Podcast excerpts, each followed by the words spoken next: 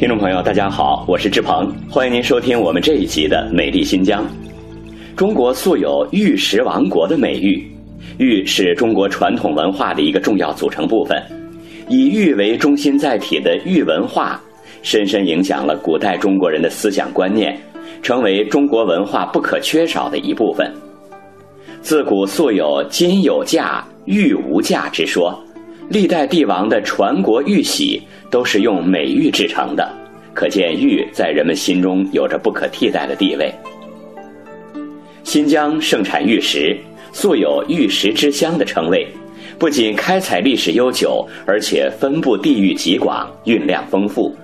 其中被称为“昆山之玉”的和田玉，更是古今闻名，因其温润雅洁、质地超群，享誉中外，在玉石市场上深受欢迎。大家好，我是来自新疆伊犁新源县的肖一红。呃，我们这儿呢可以说是美景很多，但是更多的呢是美丽的石头。作为新疆人呢，肯定会有人想起新疆的玉石非常的美丽。我其实这两天来新疆，路上碰到各种各样的奇石店、玉器店，走进去，人家告诉我说这是金丝玉，然后那是马纳斯碧玉，这是戈壁玉，还有俄玉，就感觉好像很头大，各种各样的玉都很漂亮，但是在挑选的时候就不知道该从何下手了。我就想问问，作为这个新疆本地人的话，呃，你们比较钟情于购买什么样的玉石呢？作为我们来说，也是比较喜欢这个和田玉。和田玉它的质地非常好，而且它的这个保值价值也非常高。现在市场上它的这个价值非常高。你要有一颗这个和田玉的籽料，可以说是呃攒上几年以后可以换一个非常值钱的东西。我听说就是新疆家家户户好像都有收藏这个玉石的这种爱好，是这样的吗？嗯，只是一些喜欢的人，还而且有一些经济基础。再说现在这个玉石的价钱也很高了，一般的家庭他也收藏不起，它是有针对性的。嗯，比如说你有这种承受能力，或者有多余的资金，对这个玉石进行投资都是可以的。比如说呢，相对于这个普通民众，比如说适合戴的一些玉制器，又不是很贵，但是确实又很漂亮，也可以保值。嗯，像我们新源县有这个高陵石，它是刻章子用的，它的这个硬度非常好，还有一些岫玉。这绣玉呢，在前两年的时候，有一些商家呢就把它打成这种镯子，呃，非常漂亮，但是也不贵，一百五十块钱、二百块钱就能买上一个。很多人就是因为喜欢这些石头呢，就想买上一些，价钱低，攒着也许将来能够升值，就抱着这种想法会经常去买上一些储存起来。还有的就是专门石头爱好者，他们会到周末的时候开着一些私家车上河里面去捞一些非常有特色的石头。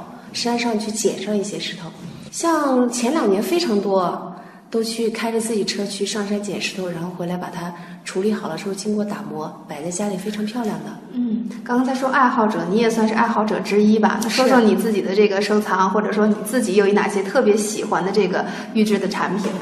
其实我呢就比较喜欢和田玉，而且价位很高。嗯，可以说收藏倒没怎么收藏，但是特别喜欢看。走到哪里，只要看到和田玉啊，就几乎走不动了。那现在就是以你的这个程度来说，基本上辨别真伪是没有问题了，是吧？嗯，应该还算可以。给我们简单讲一下这个辨别和田玉就是哪些要领呢？就是如果通过这个肉眼去判断的话，因为我们听说现在市场上其实真正的和田玉，呃，存世量也不是很多了。然后相反，可能有一些仿的、仿冒的这种和田玉的制品也比较多。那作为这个游客，就是在挑选这种和田玉的时候，应该注意什么呢？其实这个也是我经常问别人的，嗯，说和田玉的这种硬度非常好，和田玉就可以画玻璃的时候，可以当这种画玻璃刀使用。它一画玻璃，玻璃就可以有那种痕儿，而且这个玉石却不受到伤害。还有一种呢，就是将自己的头发捆在上面，然后一烧，头发断了，但是玉石是完好无损的。这也是一种辨别的方法。然后就是拿手电照呀，看里面的这种玉的这种形成的这种云呀。或者润度呀，都是通过这种照明才能看到的。我也是这样鉴别的。所谓乱世藏金，盛世藏玉。当下藏玉已成了新疆的风尚，玉成了人们茶余饭后的主题。即便不相识的人，也会以玉为题，因玉成友。关于这一点，我们来听一听著名文化学者毕亚丁有着怎样的解读。我们一块儿去了，大概是十来个人。那天一块儿逛店的也有七八个。年轻人好几位，有一个老考古学家，比我年纪还大，但是他懂点玉。哦，他懂一点。呃，我这辈子两次跟石头有缘，这是其中一次。他们就守着一个大海碗，玻璃的，那里面装满了这种这种东西，都抛过光，但他们不是也不是呛进去的，是吧？这个图案是天然的。那么他们就守着那个碗在那跳跳跳，我在那穷极无聊，有点陪太子读书那个感觉，因为我对这个东西没有太大的兴趣。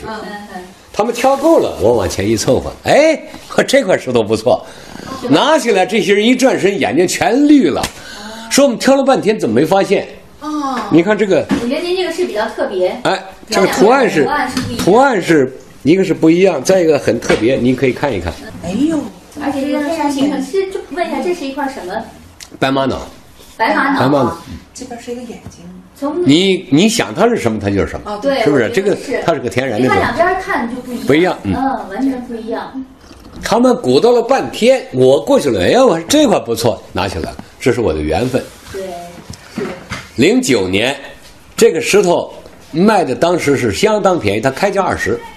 我们这啊才二十块钱，但是我们这帮子人不是挑了那么老多啊，啊，大家在那七嘴八舌把那个姓毛的小伙子讲讲毛了，十块钱，十块钱10块钱就拿下拿下，回来以后一个就是给我印名片这个是个女孩嗯，这个女孩她她是在玉石店工作那段时间，哎，她说我给你换一个链子，我当时就一个红红线，哎哎哎，吊在脖子上疼，哎呦，我给你换一个，然后给我就用这个碧玺做了一个链子，嗯，我就问他，我说你这个链子值多少钱？他说你你别管，链子比那时哎候哎对，他说你别管，我说是是什么材料？他说那叫什么碧玺啊碧玺啊，啊，但它不是新疆碧玺，是山山东哦山东碧玺。我说这链子你告诉我值多少钱？我我不给钱。说说内部价八十，我说行了，我这石头十块，你这链子八十，就这样的。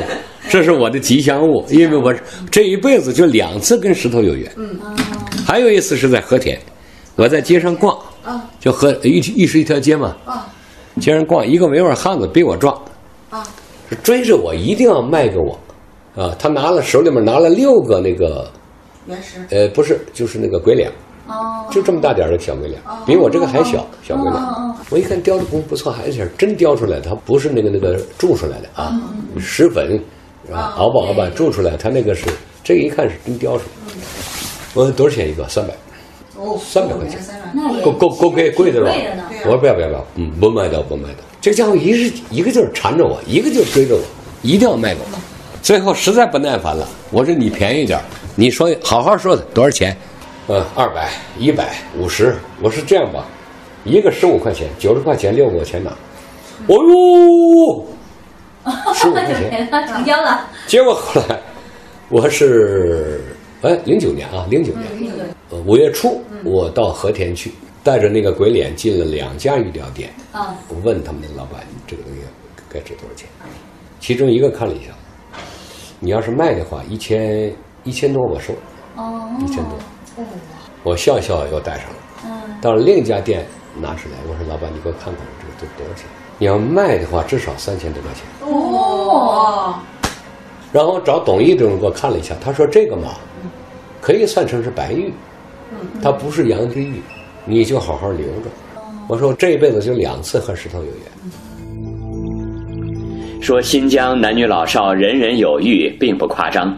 我们细心观察就能发现，新疆人的脖子上、手腕上、腰带扣上、钥匙链上，总挂着形状各异、大小不一、成色不等的玉石。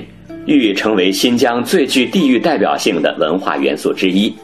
来新疆的内地人以携玉而归为要，在新疆的本地人也以赠玉抒情为荣。人人藏玉，玉从何来？殊不知，新疆各地的捡拾热潮正一浪高过一浪涌来。嗯，新疆人为什么都那么热爱石头，我觉得这是因为我们美丽的新疆，呃，物产丰富，资源辽阔。因为这么广袤的土地上会生长很多很多，就是值得大家去看的美的东西。在新疆，呃，别的地方我不敢说，但是在伊犁啊，几乎家家户户都会摆石头，就是各种各样的奇石呀、呃玉呀什么的这样的东西。呃，我觉得给我留下印象是最深刻的一次，是我跟着朋友去那个克勒玛依白碱滩，就是魔鬼城那块儿去捡石头。然后当时就是那个山，就是一望无垠的那种石头山，没有一棵树。哎呀，我当时想着，我我也没有那么大精神去爬那个山去捡石头，但是你在捡捡捡的过程中，就不知不觉，等你下山时候，你就发现你已经站在山头了，因为就是各种各样的那种戈壁玉，特别漂亮，色彩特别艳丽的东西，就是你都顾不得，就不知道辛苦，不知道累，然后就一直往山上爬。当时就是下车的时候，让我感觉最最最最震撼的是，我一下车一看，满山遍野都是人，然后很多人都扛着那个尿素袋子啊。啊，然后就是那因为石头很重嘛，就捡一会儿，大家就要把那尿素袋搬下山，然后放到车上，然后再上山去捡。就这样，我就觉得从早晨到那个夕阳西下的时候，一直都有人在山上，满山遍野捡到特别漂亮。哎，是那个戈壁玉，它就是虽然不是这两年不是像和田玉那么值钱，但是。它颜色很漂亮，就是色彩比较艳丽，就是打个那个挂件儿啊、手镯呀、饰品什么的，或者摆到家，比如说一个大块的、形状好看的，摆在家里也很好。然后就是这种，所以大家就是这两年就是比较追崇戈壁玉，很多人就会跑到克勒玛依专门去捡石头。在我们伊犁，就是只要有有有河的地方、有山谷的地方。到假期的时候，周末呀，假期的时候都会有很多。你会发现，就是很多人都在那个沟里面，就是在捡石头，都埋着头，就是对石头就特别喜欢。忽然有个人就是捡到一个哎呀很好看的石头，或者很宝贝的一个什么东西，然后大家就特别高兴，就惊呼一番，然后让继续开始捡，就是这种乐趣。你拍完戏，给你三次机会啊！你娘，我顶你个肺呀！看完了啊！我给你玩个 BS，这枪不行了，费这事干嘛？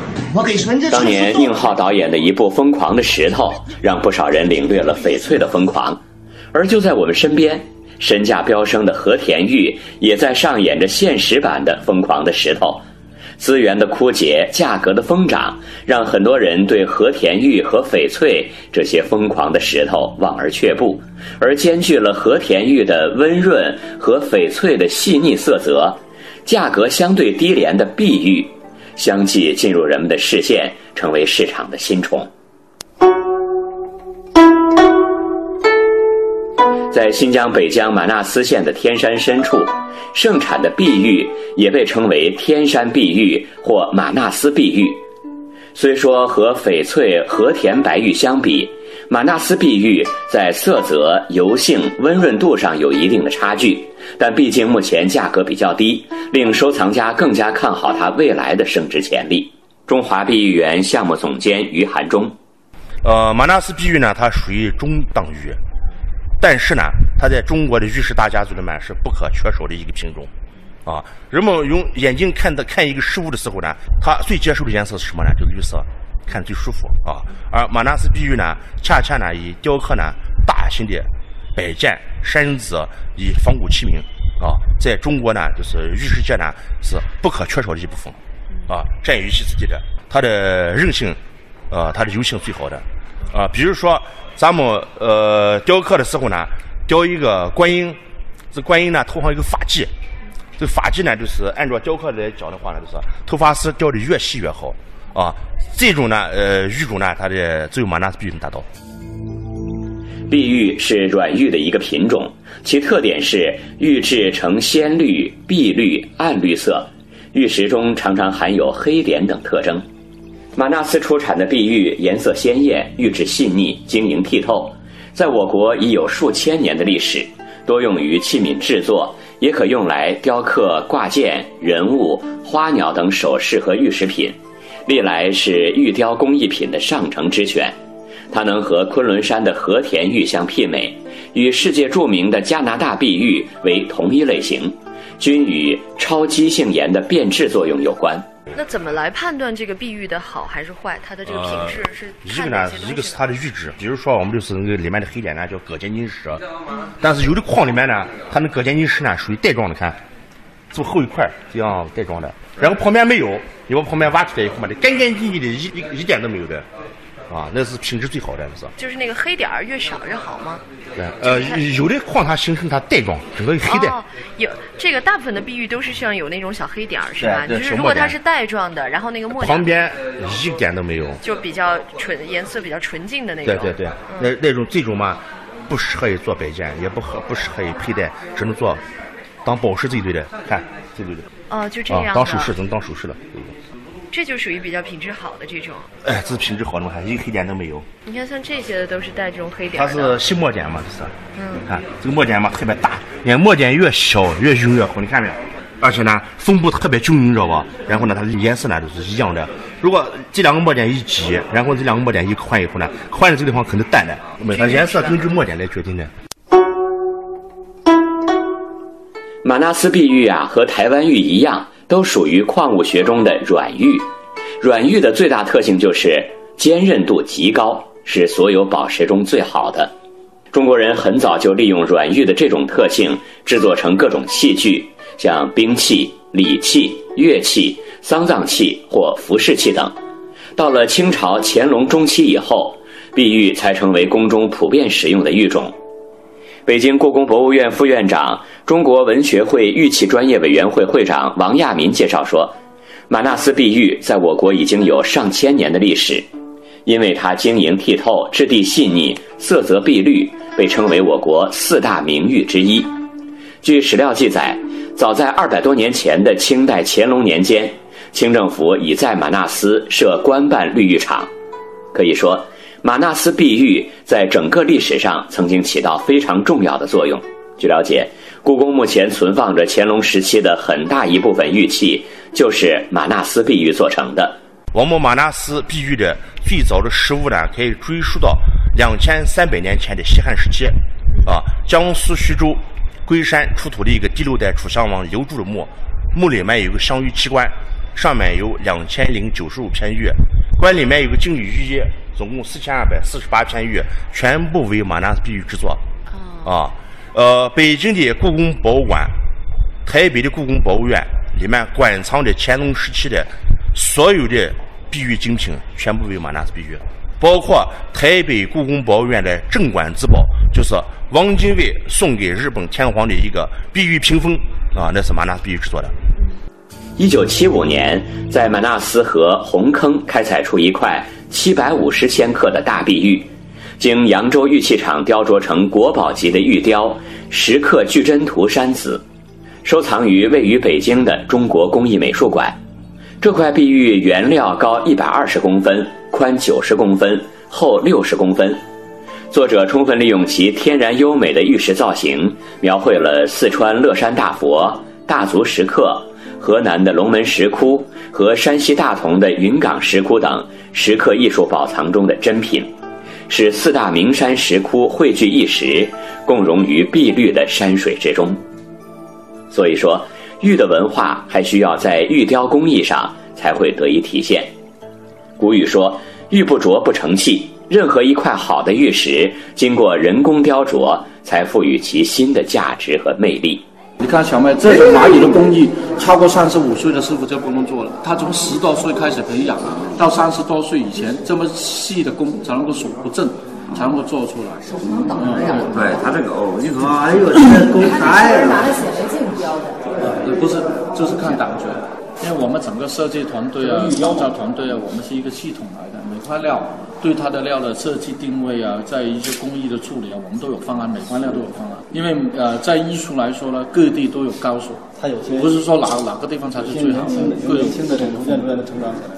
近年来，新疆马纳斯建起了一个个玉石厂和玉雕厂。当地的一位何经理接受记者采访时说：“二零零二年，一公斤普通的马纳斯碧玉也就二十元左右。”现在好的一公斤已达两万元，所以在新疆玉石市场流传着马纳斯玉价格五年翻五十倍的说法。马纳斯碧玉市场前景应该还是有很大的那个提升的空间。现在价位相对来说，短短这几年啊是涨了一些，还没有涨到呃应该它那个价值的那个价格啊。就是您为什么这么看好它？比如说，我们有一些听众可能是想要投资啊、做收藏啊什么的，就是推荐马纳斯碧玉的理由是什么呢？你像比如说你现在的和田玉啊、翡翠啊，价位已经非常高了。马纳斯碧玉啊，它价位现在可以说是在起步阶段，还有空间很大。咱马纳斯碧玉从古代就是皇家用玉，它做的好多那个仿古的大器啊、器皿啊啥都非常古朴厚重啊，所以它的市场销量也非常好。那现在就是，比如说哪个区域的人会对这个碧玉比较认呢？就是消费这一块儿。已经辐射全国，包括北京呀、呃山东呀，都有我们的经销商啊。至少您自己是比较看好未来这个呵它的这个 涨势的。不光是我自己看好，现在这么多人都喜欢，这是一个市场，呃，尤其好多台湾老板我认识，他们出口的也非常多啊。随着全国范围的玉石热、玉石价格的飙升，近年来又有不少巨大的碧玉原料面世，着实为玉石行业添了一把火。一吨、三点六吨、三十五吨、四十五点六吨，伴随着价格的飞涨，一块块的马纳斯碧玉被发现，重量也一次次不断的被刷新，上演着疯狂石头的传奇。二零一一年十一月，马纳斯县被授予“中国碧玉之都”的美誉。二零一二年九月，新疆自治区质监局发布《马纳斯碧玉地方标准》，规定了马纳斯碧玉的定义、分类、鉴定方法、鉴定特征及质量等级。标准的出台将对规范马纳斯碧玉的鉴定、贸易以及市场秩序提供一个客观依据，同时也为推动马纳斯碧玉文化产业的健康发展提供技术性保证。近年来，马纳斯县政府更是高度重视碧玉产业公共服务支撑平台的建设，不断加大对碧玉产业的招商引资力度。目前，马纳斯县每年的碧玉销量在二百到三百吨，年产值达三百二十四亿元。不仅如此，二零零九年以来，新疆每年都要举办马纳斯碧玉文化旅游节，着力发展碧玉产业。目前，马纳斯县城经销碧玉的商户达到四百多户，从业人员一千多人，年交易额超过六亿元。乘着碧玉热的东风，总占地面积两千多亩、总投资十六亿元的中华碧玉园项目，也在二零一二年破土动工了。建成后，它将成为集玉石交易、产品展示、信息物流和保障服务于一体的马纳斯县玉石交易市场。形成玉石开采、加工、销售为一体的现代产业体系。中华碧玉园项目总监于寒中，由马纳斯县政府与新疆兆尔集团合力打造的中华碧玉园，总占地面积五百三十六亩，总商业面积近三十万平方米，总投资十六亿元人民币。落户我们马纳斯县的两个自需级的检测中心，即葡萄酒检测中心和马纳斯碧玉检测中心呢，将近六千平方米。这个中华碧玉落户到马纳斯呢，它有三个必然条件。第一个，二零一一年的十一月，马纳斯被中国工艺美术协会呢正式授予呢中国碧玉之都称号。啊，第二个，马纳斯拥有全世界最大的碧玉原生储量矿。呃，初步探明呢，就是保守的估计呢，在三十万吨以上，啊，现在属于最大的。第三个呢，马纳斯有两千三百年的碧玉文化，以后的中华碧玉园呢，将容纳全世界所产的所有的碧玉品种。相信不久的将来，马纳斯碧玉的市场认可度及商业价值将不断提升，新疆的玉石文化也将迎来新的春天。